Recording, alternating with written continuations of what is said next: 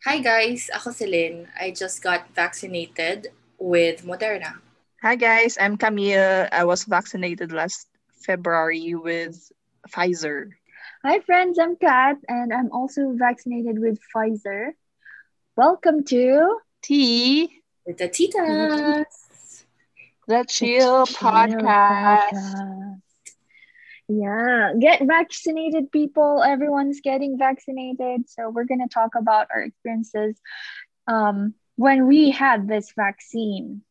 Mm-hmm. Unahin na natin sa iyo, ate, kasi ikaw ang fresh off the boat.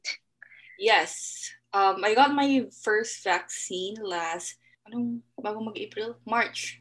March 22. Kakatapos mo lang yung totoo, ate.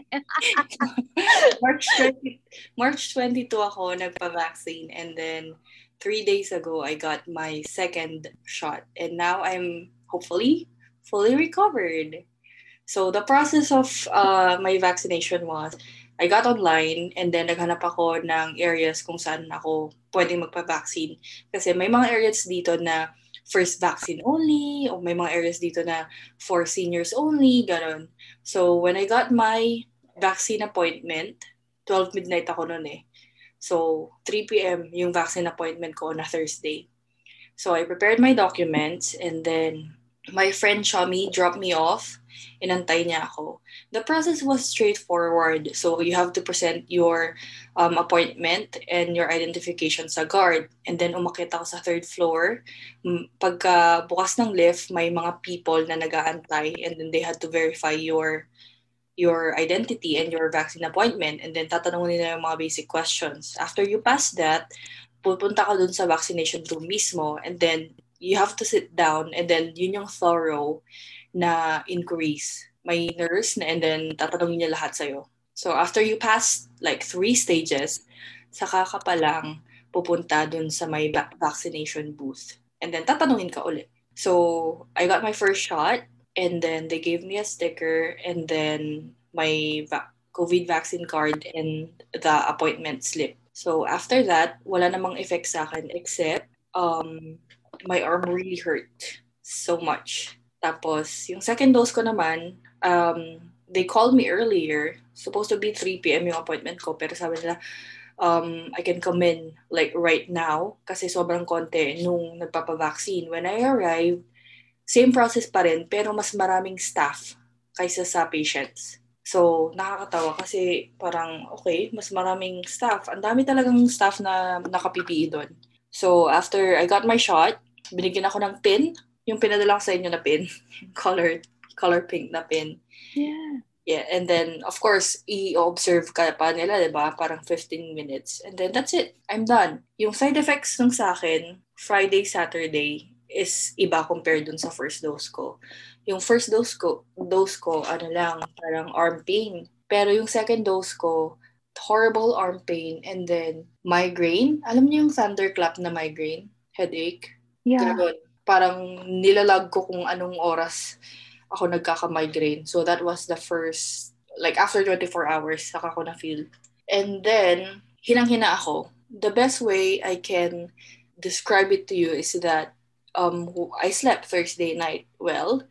And then when I woke up Friday morning, parang 2 over 10 lang yung energy ko. And then I had to eat breakfast and then tulog uli. Eat lunch and tulog uli. eat dinner and tulog uli. Ganon talaga. Kasi parang enough span of 2 or 3 hours, ma-drain yung energy mo and then kailangan mo matulog. And then pagkising mo after your nap, hindi ka pa rin fully recharged. Nag-recharge ka parang 2 over 10, 3 over 10 energy.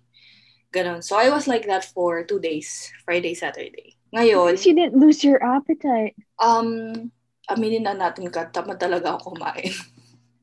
Pinipilit ako ng ate ko kumain. But thankfully, hindi nag-pursue yung sobrang sakit na headache ang sakit nun eh. Kasi papapastop ka talaga sa sa mga ginagawa mo. Kasi parang lahat ng energy mo nandun sa headache. So, yun yung, and then body pains. Body pains, lack of energy, um, and nag-chill ako. Ginawa na ginawa ko. Kahit, ano, 17? 17, 18, mainit na yun, di ba?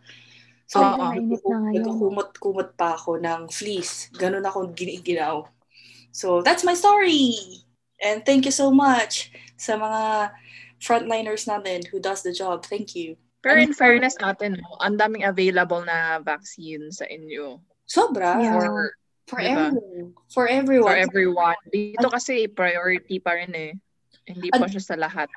Ang dami ring ano, vaccination clinic. Kahit yung mga ano, yung mga pharmacy like Walgreens, ano, nagva-vaccine din sila. So, yeah, mas. I think mas marami kayong ano, resources ng vaccine kasi kahit na hindi ano, so ini-encourage citizen, talaga. nakakuha na. Oo. Hindi ako American citizen pero nakakuha ako. Tapos um 200 million na ata 200 million vaccines have been rolled out. Eh, anong population ng US? 331 million? Something like that.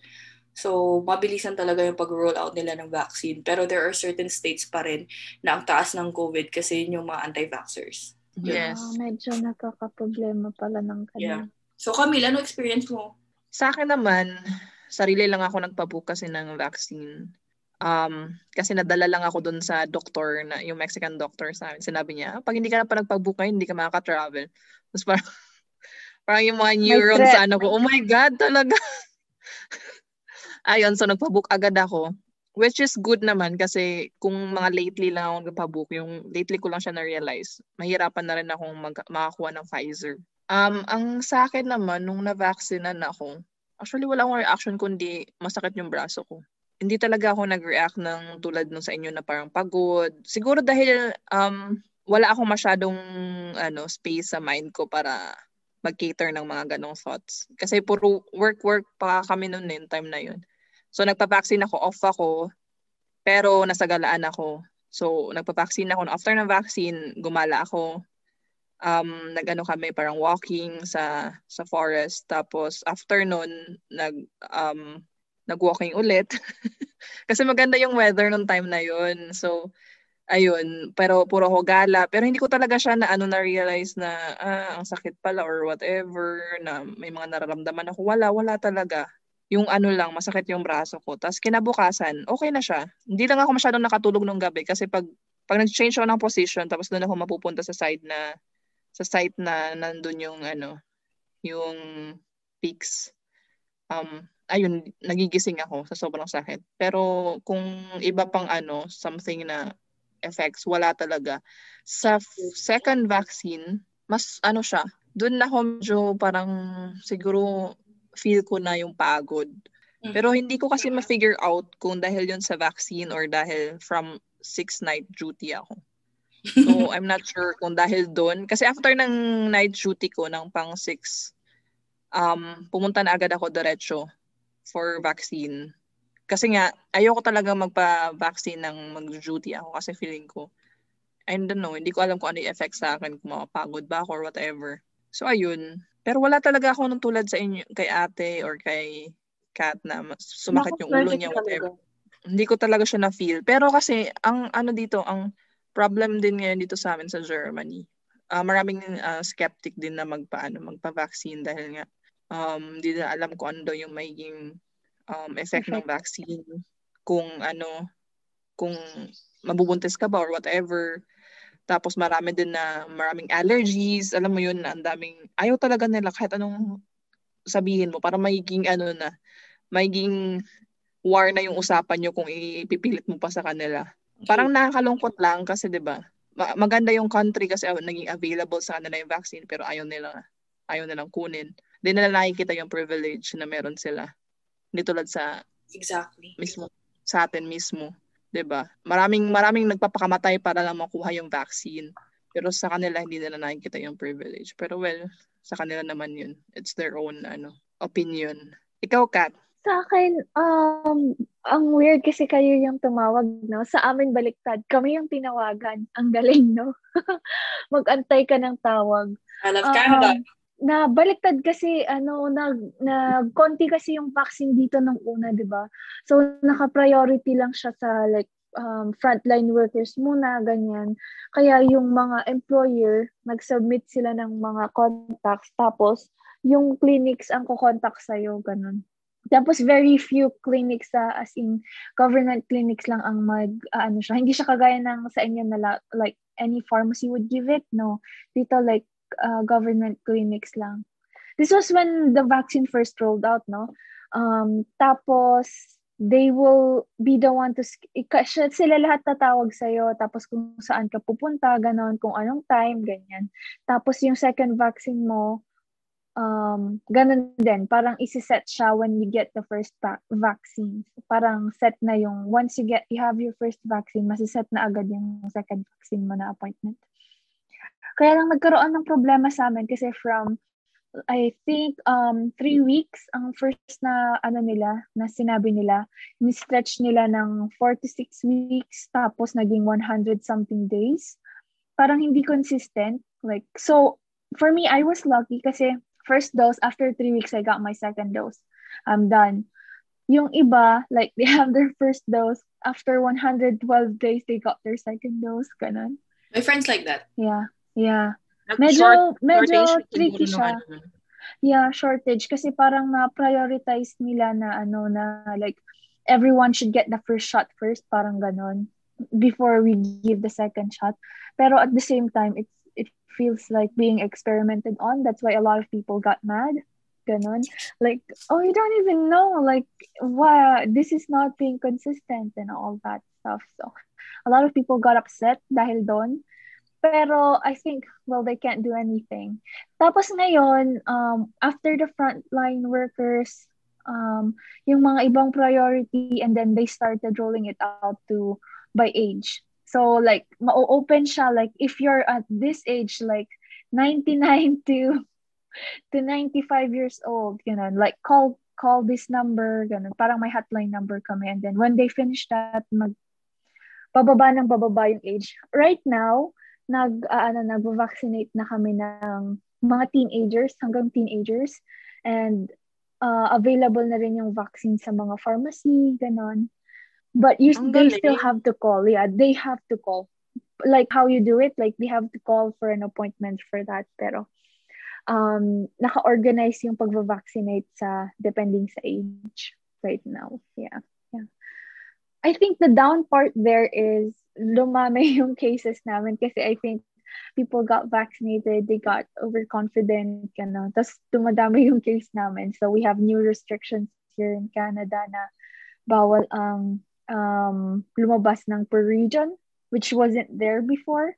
And it's also sad because ano, um, spring na kami, so we're going to summer and weather's uh, really nice and it's the best time to like go out, ganun. Kasi syempre, we have really long winters and really, really cold winter. So everyone's excited to really go out, ganun. Tapos nagkaroon kami ng ban. So that's that's kind of a downer too. Pero vaccine-wise, we're somewhere okay. Medyo marami ding ano dito, mga nagpo-protest, yung mga silent protest para sa vaccine. Um, I don't know what to say about that, but I think it's a myth na hindi ka mag mabubuntis pagka nakuha mo yung vaccine, people. Um, I don't think there's a study for that, but I can see why the doctors would not recommend it kasi we, for pregnant people, kasi we still don't know what the effects would be. Kaya yon ayun lang. Pero yung ano, para sa akin kasi, um, nabasa ko lang ha, ang sabi nila, ang maximum na um, effectivity ng vaccine is around six months. Kasi nga, early stage pa lang naman yung vaccine eh. A year pa lang or what. So hindi pa nila alam kung hanggang hanggang kailan maglalast yung vaccine. Hindi nila alam kung kailangan pa ba natin ng boosters after a year. So in a study pa sila. So feeling ko mas maganda na hindi din tayo maging lax na na vaccine na na tayo. Para maging ano pa rin tayo, parang cautious pa rin tayo kahit sa lahat ng mga gagawin natin. Vaccinated ka man o hindi. Kasi wala pa namang ano data na yung vaccine talaga maglalast kung ilang years. Wala, hindi pa nila napapatunayan. Kahit sa mga ano, sa mga report sa sa ano, sa news, hindi din nila masabi kung hanggang kailan maglalast yung vaccine. Kasi na on, on study pa rin talaga siya. So maging cautious pa rin tayo sa mga listeners natin kahit na vaccinated na kayo. Huwag kayo tumulad sa amin. Nagalagala. na magala. magala. Pero hindi kasi nakaka-burnout din talaga, 'di ba? Tulad sa amin, since ano pa kami, December, naka-lockdown hanggang yeah. ngayon. Like Actually, people are having talks here na dapat parang may may exception sa ano um frontline workers, healthcare professionals kasi iba yung burnout, parang double burnout sa atin, right? Kasi stress sa work, tapos mas maha, mas grabe ang work workload sa work.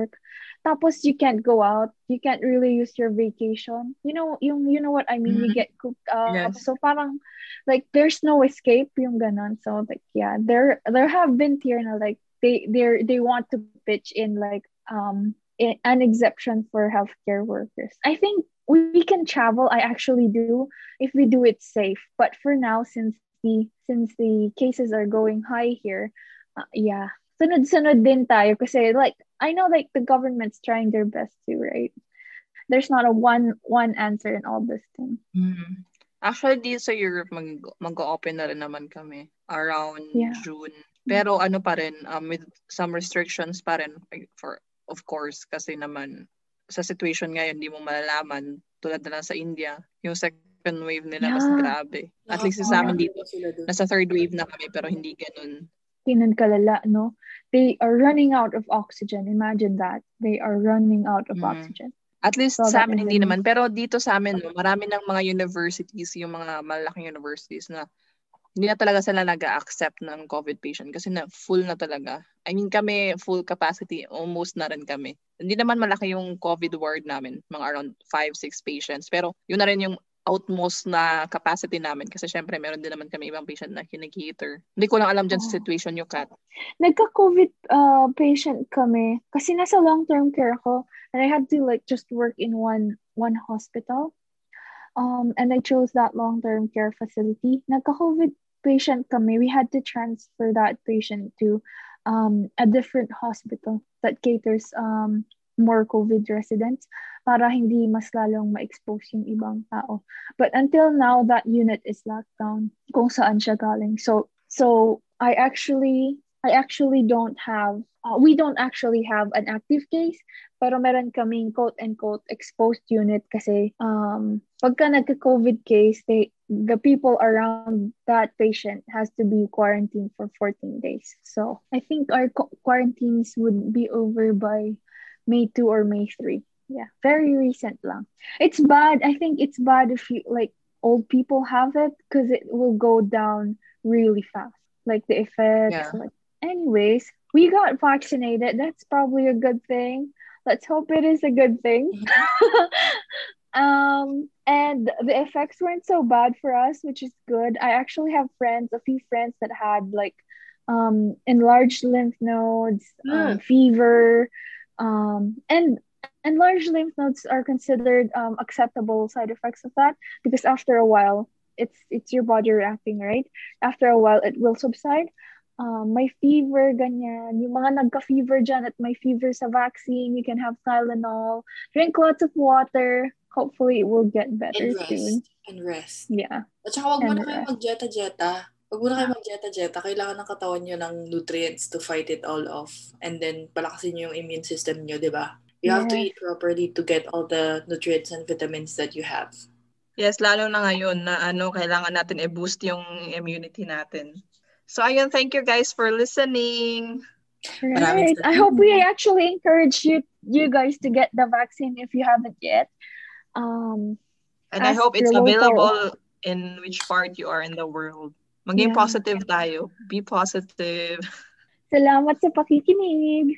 Thank you guys. See you again next time. See you. Bye.